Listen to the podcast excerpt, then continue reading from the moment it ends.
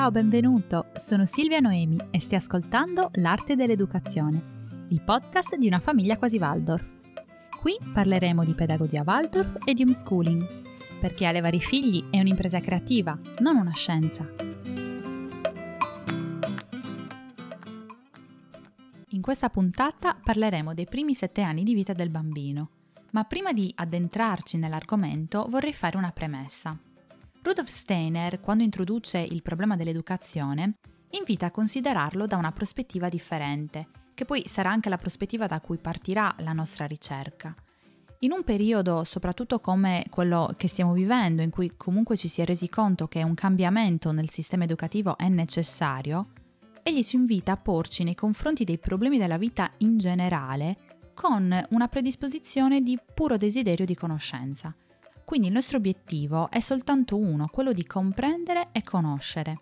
E ci dice questo perché chi giunge alla conoscenza, ovvero chi riesce effettivamente a vedere dalle cose che ha davanti quei germi di trasformazione e crescita, non ha bisogno di programmi, non ha bisogno di escogitare i piani a priori, di organizzare, ma riesce a dedurre direttamente dalla vita ciò di cui ha bisogno. Ecco quindi che sin dal principio siamo stati chiamati da Steiner a cambiare il nostro punto di vista.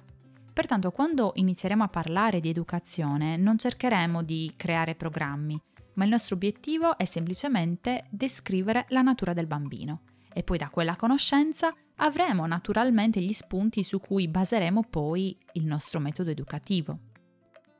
La domanda però adesso è un'altra. Perché abbiamo bisogno di educare i nostri figli?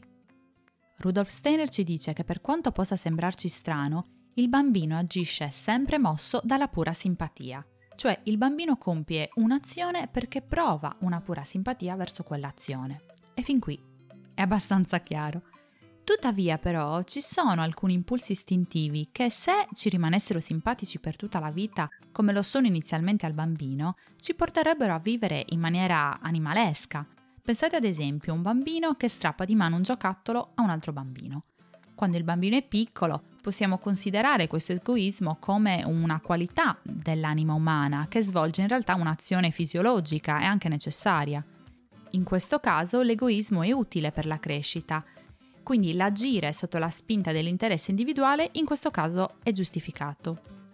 Ma già dai 9 anni, ovvero quando comincia a manifestarsi l'autocoscienza, se l'egoismo non viene mitigato in qualche modo, può cominciare a mettere radici e quindi risulta a questo punto necessario un vero intervento educativo diretto.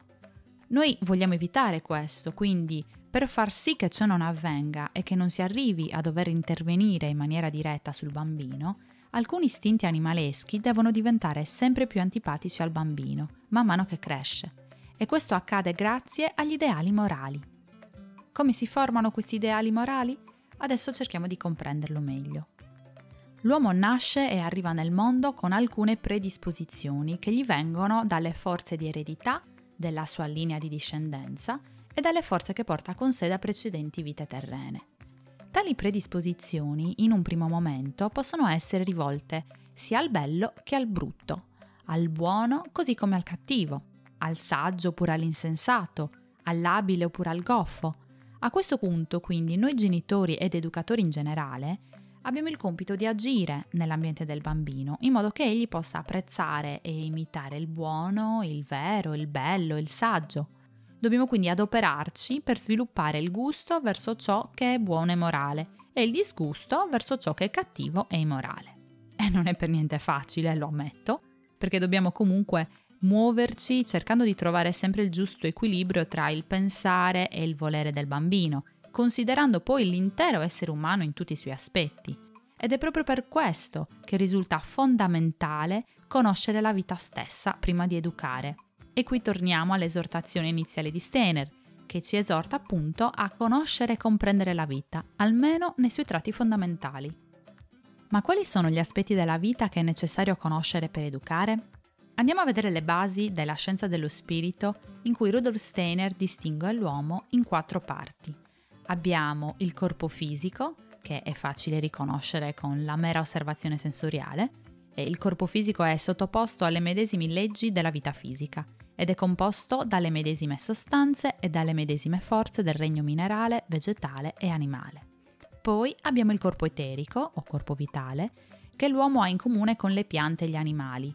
Il corpo eterico fa in modo che le sostanze e le forze del corpo fisico si manifestino nella crescita, nella riproduzione e così via. Fondamentalmente è quello che noi chiamiamo forza vitale e si occupa della sfera dei sentimenti, ed è proprio qui che vanno ricercate le basi del pensare, del sentire e del volere. Poi abbiamo il corpo astrale o corpo senziente, che è la sede dell'anima umana ed è portatore del dolore e del piacere, di tutti gli impulsi e le passioni, che si possono riassumere semplicemente con il termine di sensazioni. Non dobbiamo però pensare alle sensazioni come a una mera risposta del nostro essere a una sollecitazione esterna, ma piuttosto come se la sollecitazione esterna si rispecchiasse in noi attraverso un processo interiore. Ecco, la sensazione è un'impressione esterna che noi sperimentiamo al nostro interno.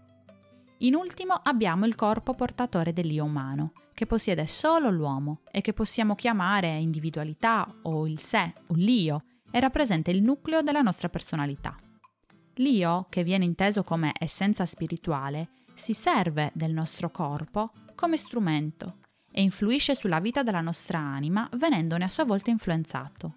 Quando pensiamo all'io però non dobbiamo immaginare qualcosa di separato dalla vita terrena, al contrario è la pura manifestazione della sua essenza. Ecco, queste sono le quattro parti costitutive dell'uomo, che si sviluppano diversamente nelle differenti fasi di crescita. Infatti, prima della nascita, l'essere umano non viene in contatto con il mondo fisico esterno in maniera autonoma, quando il bambino è ancora nella pancia della madre, eh, quello è il suo unico ambiente e solo il corpo fisico della madre può agire sul bambino. Poi con la nascita l'involucro fisico della madre si separa ovviamente dal bambino e di conseguenza adesso tutto il mondo fisico circostante può agire sul bambino. Adesso il bambino non è più circondato da un involucro fisico, ma rimangono comunque in lui un involucro eterico e un astrale. Più in là con la seconda dentizione, quindi circa i 7 anni, l'involucro eterico abbandona il bambino e rimane soltanto l'involucro astrale, fino al sopravvenire della pubertà, durante la quale il corpo astrale si libera dal suo involucro e inizia a svilupparsi in autonomia. Come genitori, quindi come figure di riferimento del bambino, noi agiamo su queste quattro parti costitutive dell'entità umana ed è per questo che se vogliamo agire nel modo giusto, dobbiamo studiarne a fondo la natura e conoscere come si sviluppano nelle diverse età. Però ora entriamo nel vivo e cerchiamo di comprendere cosa accade nei primi sette anni di vita del bambino, ovvero il periodo che precede la maturità scolastica. Dalla nascita fino alla seconda dentizione, il corpo del bambino deve compiere su di sé un grandissimo lavoro che è molto diverso dai compiti che avrà in ogni altro periodo della sua vita. La sua evoluzione prende il via principalmente dall'attività neurosensoriale, che a quest'età è l'attività più sviluppata, più vivace e che assolve il compito di supportare la formazione dell'intero corpo umano in crescita. L'importante lavoro che deve compiere il sistema neurosensoriale viene favorito dal fatto che durante la prima infanzia esso non è limitato ad alcune zone del corpo, intendo, ma aleggia nell'intero corpo del bambino e domina in un certo senso sulle altre attività principali, che sono appunto l'attività del respiro, della circolazione, l'attività del movimento e l'attività del ricambio. Adesso facciamo un esempio. Quando un bambino guarda un volto solcato dalle preoccupazioni, ecco, questa immagine agisce su di lui come un'impressione sensoriale. Questa impressione non si limita però ad agire sul sistema neurosensoriale, ma interagisce con l'attività respiratoria del bambino, cambiando ad esempio il modo in cui il bambino respira, fino ad arrivare al suo intero apparato circolatorio, del movimento e del ricambio. In questo modo, quell'immagine originaria che ha ricevuto il bambino dall'ambiente esterno e che agisce tramite il sistema neurosensoriale scorre e fluisce inconsciamente dentro il bambino e arriva in tutti gli altri processi corporei, che a loro volta agiscono di rimando sul sistema neurosensoriale, sollecitandone lo sviluppo. Non so se sono riuscita a spiegarmi, cioè praticamente è una sorta di movimento doppio. Eh, il sistema neurosensoriale che prende dall'esterno e porta all'interno del corpo e ciò che crea all'interno del corpo poi agisce di nuovo sul sistema neurosensoriale. Quali conseguenze ha tutto questo? La cosiddetta ricerca sulla neuroplasticità, che prese il via alla fine del XX secolo più o meno, dimostra che la formazione del cervello infantile dipende dalla qualità dell'esperienza dell'ambiente. E questo in riferimento al numero e al collegamento dei neuroni, alla crescita di sinapsi e alla complessità di associazioni. La ricerca inoltre documentò che ehm, alcune esperienze sensoriali favorivano e altre rallentavano lo sviluppo del bambino, mostrando le loro conseguenze fino nel fisico del bambino stesso. Dimostrazione questa che non è solo il cervello che si sviluppa grazie alle esperienze, ma persino la fisionomia del bambino può cambiare, immedesimandosi totalmente nell'ambiente circostante. Qui stiamo introducendo quindi un altro elemento che per noi genitori sarà utilissimo quando compiremo delle scelte di tipo educativo. L'ambiente in cui vive il bambino quindi non solo produce effetti nell'attività neurosensoriale, ma arriva a condizionarne l'intero sviluppo corporeo. I suoi organi infatti non sono ancora formati del tutto e in questi primi anni si plasmeranno in determinate forme. Naturalmente anche in seguito si avrà la crescita del bambino, ma questa avverrà in base alle forme che si sono create adesso, durante i primi sette anni di vita. Ora cerco di spiegarmi meglio. Pensate di giocare con della pasta modellabile.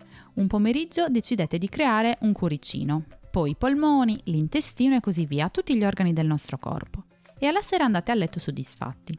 Poi la mattina seguente vi svegliate e vi rendete conto però che il cuoricino l'avreste dovuto fare magari un po' più cicciottello.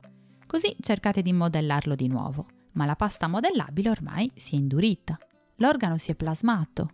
Ecco, diciamo che la pasta rimane modellabile nel corpo del bambino solo per i primi sette anni di vita e poi inizia a indurirsi. Questo è ciò che avviene nel corpo del bambino e avviene perché a questa età non vi è una vera separazione tra spirito e anima e corpo e tutto ciò che opera dall'esterno viene riprodotto all'interno del corpo del bambino. Quindi è come se il bambino fosse un organo di senso completo. Quello che quindi viene percepito viene interiorizzato poi nelle profondità del corpo del bambino ed è come se il bambino si congiungesse a questa a questa esistenza, a questa esperienza. Una tale intensità di unione che il bambino vive con l'ambiente circostante più grande non lo raggiungerà più. È come se il bambino piccolo prendesse pezzi del mondo esterno e li facesse diventare il proprio mondo interno, che lavora, vive ed edifica dentro di lui. Così ad esempio come noi prendiamo l'ossigeno che respiriamo e lo facciamo pulsare nei nostri polmoni, ecco, nel bambino piccolo pulsa tutto in lui, tutto ciò che è presente nell'ambiente circostante. E non vi è modo di porre distanza, poiché il bambino non è ancora nella condizione di poter percepire qualcosa, di giudicarla, di crearne quindi una valutazione in modo un po' da separare l'esperienza dell'ambiente circostante da sé il bambino vive interamente nella corrente della vita e non se ne distaccherà fino al sopraggiungere di quella separazione tra il sé e il mondo che avviene a metà dell'infanzia. Fino a quel punto, cioè fino alla fine più o meno del primo settennio, il bambino è completamente in balia delle sue impressioni percettive e della loro conseguenza. Pertanto le persone vicine al bambino costituiscono l'ambiente decisivo per la sua crescita, poiché non solo gli mostrano il mondo, ma sono esse stesse il mondo del bambino, lo rappresentano. Ma cosa percepisce quindi il bambino? In realtà percepisce i gesti, nel senso più ampio della parola, che mostrano ed esprimono l'individualità di una persona. Il bambino non ha ancora la capacità di percepire le azioni degli uomini, ma sono le relazioni di movimento, le espressioni del viso, gli atteggiamenti del corpo o il movimento delle mani che gli interessano e sono proprio tali gesti che il bambino inizia a imitare. Tra questi movimenti gestuali, Rudolf Steiner annovera anche l'attuazione del linguaggio, non riferendosi però a ciò che viene detto al bambino, bensì il movimento proprio del linguaggio, quindi lo sviluppo dei singoli suoni, la loro articolazione. Il bambino imita tali movimenti del linguaggio prima ancora di comprenderne il significato. Il parlare quindi diventa un semplice atto imitativo. Nel bambino, infatti, prima si sviluppa il fonema, quindi la sua vibrazione, il suo movimento ondeggiante, e solo attraverso il fonema poi si sviluppa in seguito il senso del concetto. Così nel bambino prima partiamo dal movimento, da qui impara a parlare, ad articolare e poi in seguito sguiscia fuori dal linguaggio il pensare.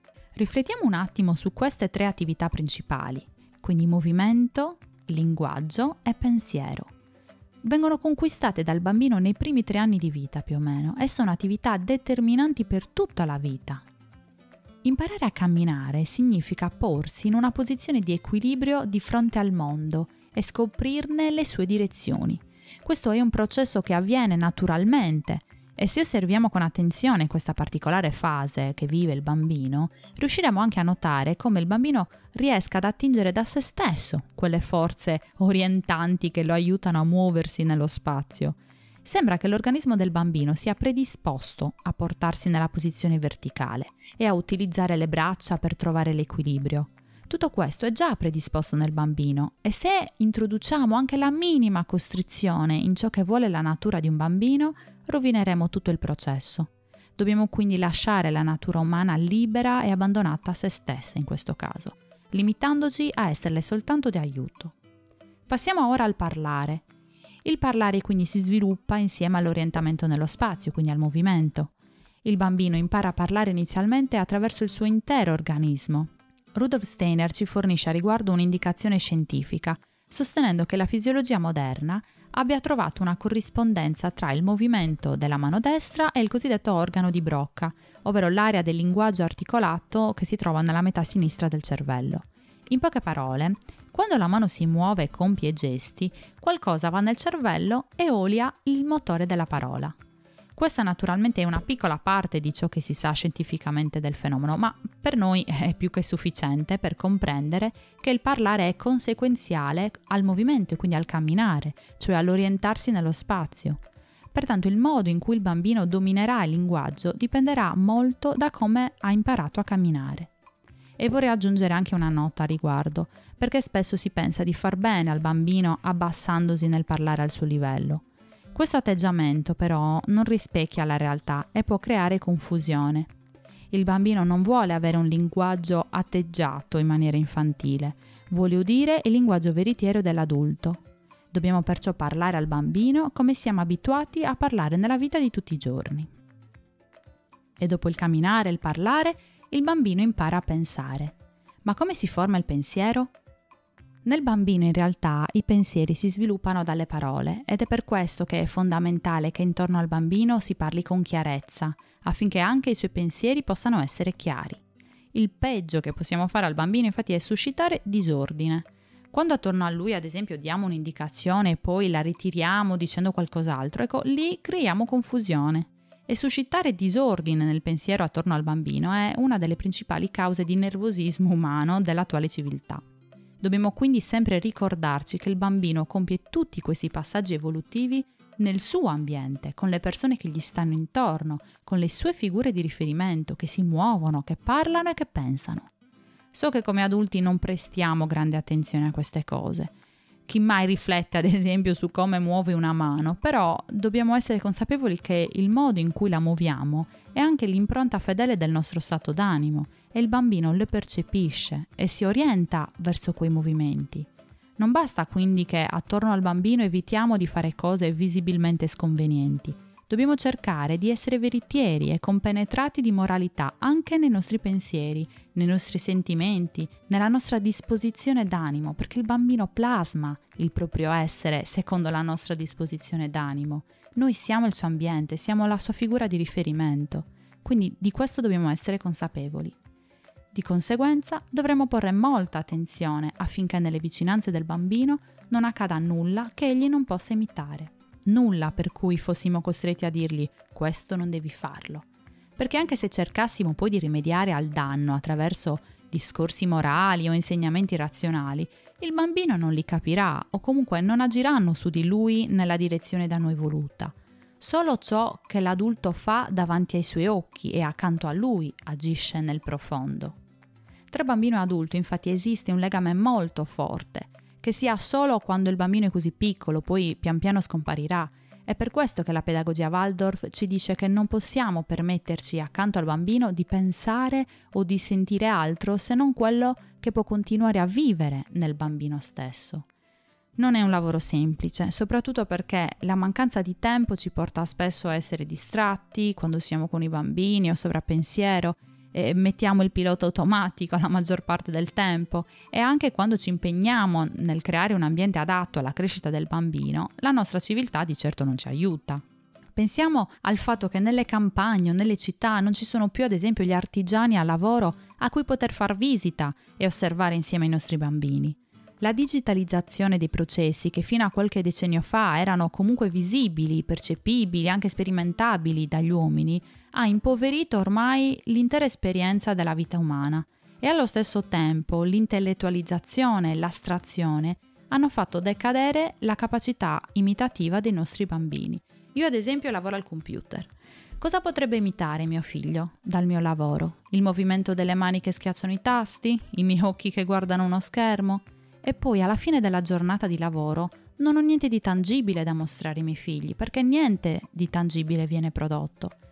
Per questo però la pedagogia Waldorf ci esorta nel creare degli spazi vitali ed esperienziali adatti al bambino e alla sua evoluzione e ci offre anche alcune indicazioni a riguardo. Nella prossima puntata parleremo proprio di questo e di come creare un ambiente adatto allo sviluppo del bambino.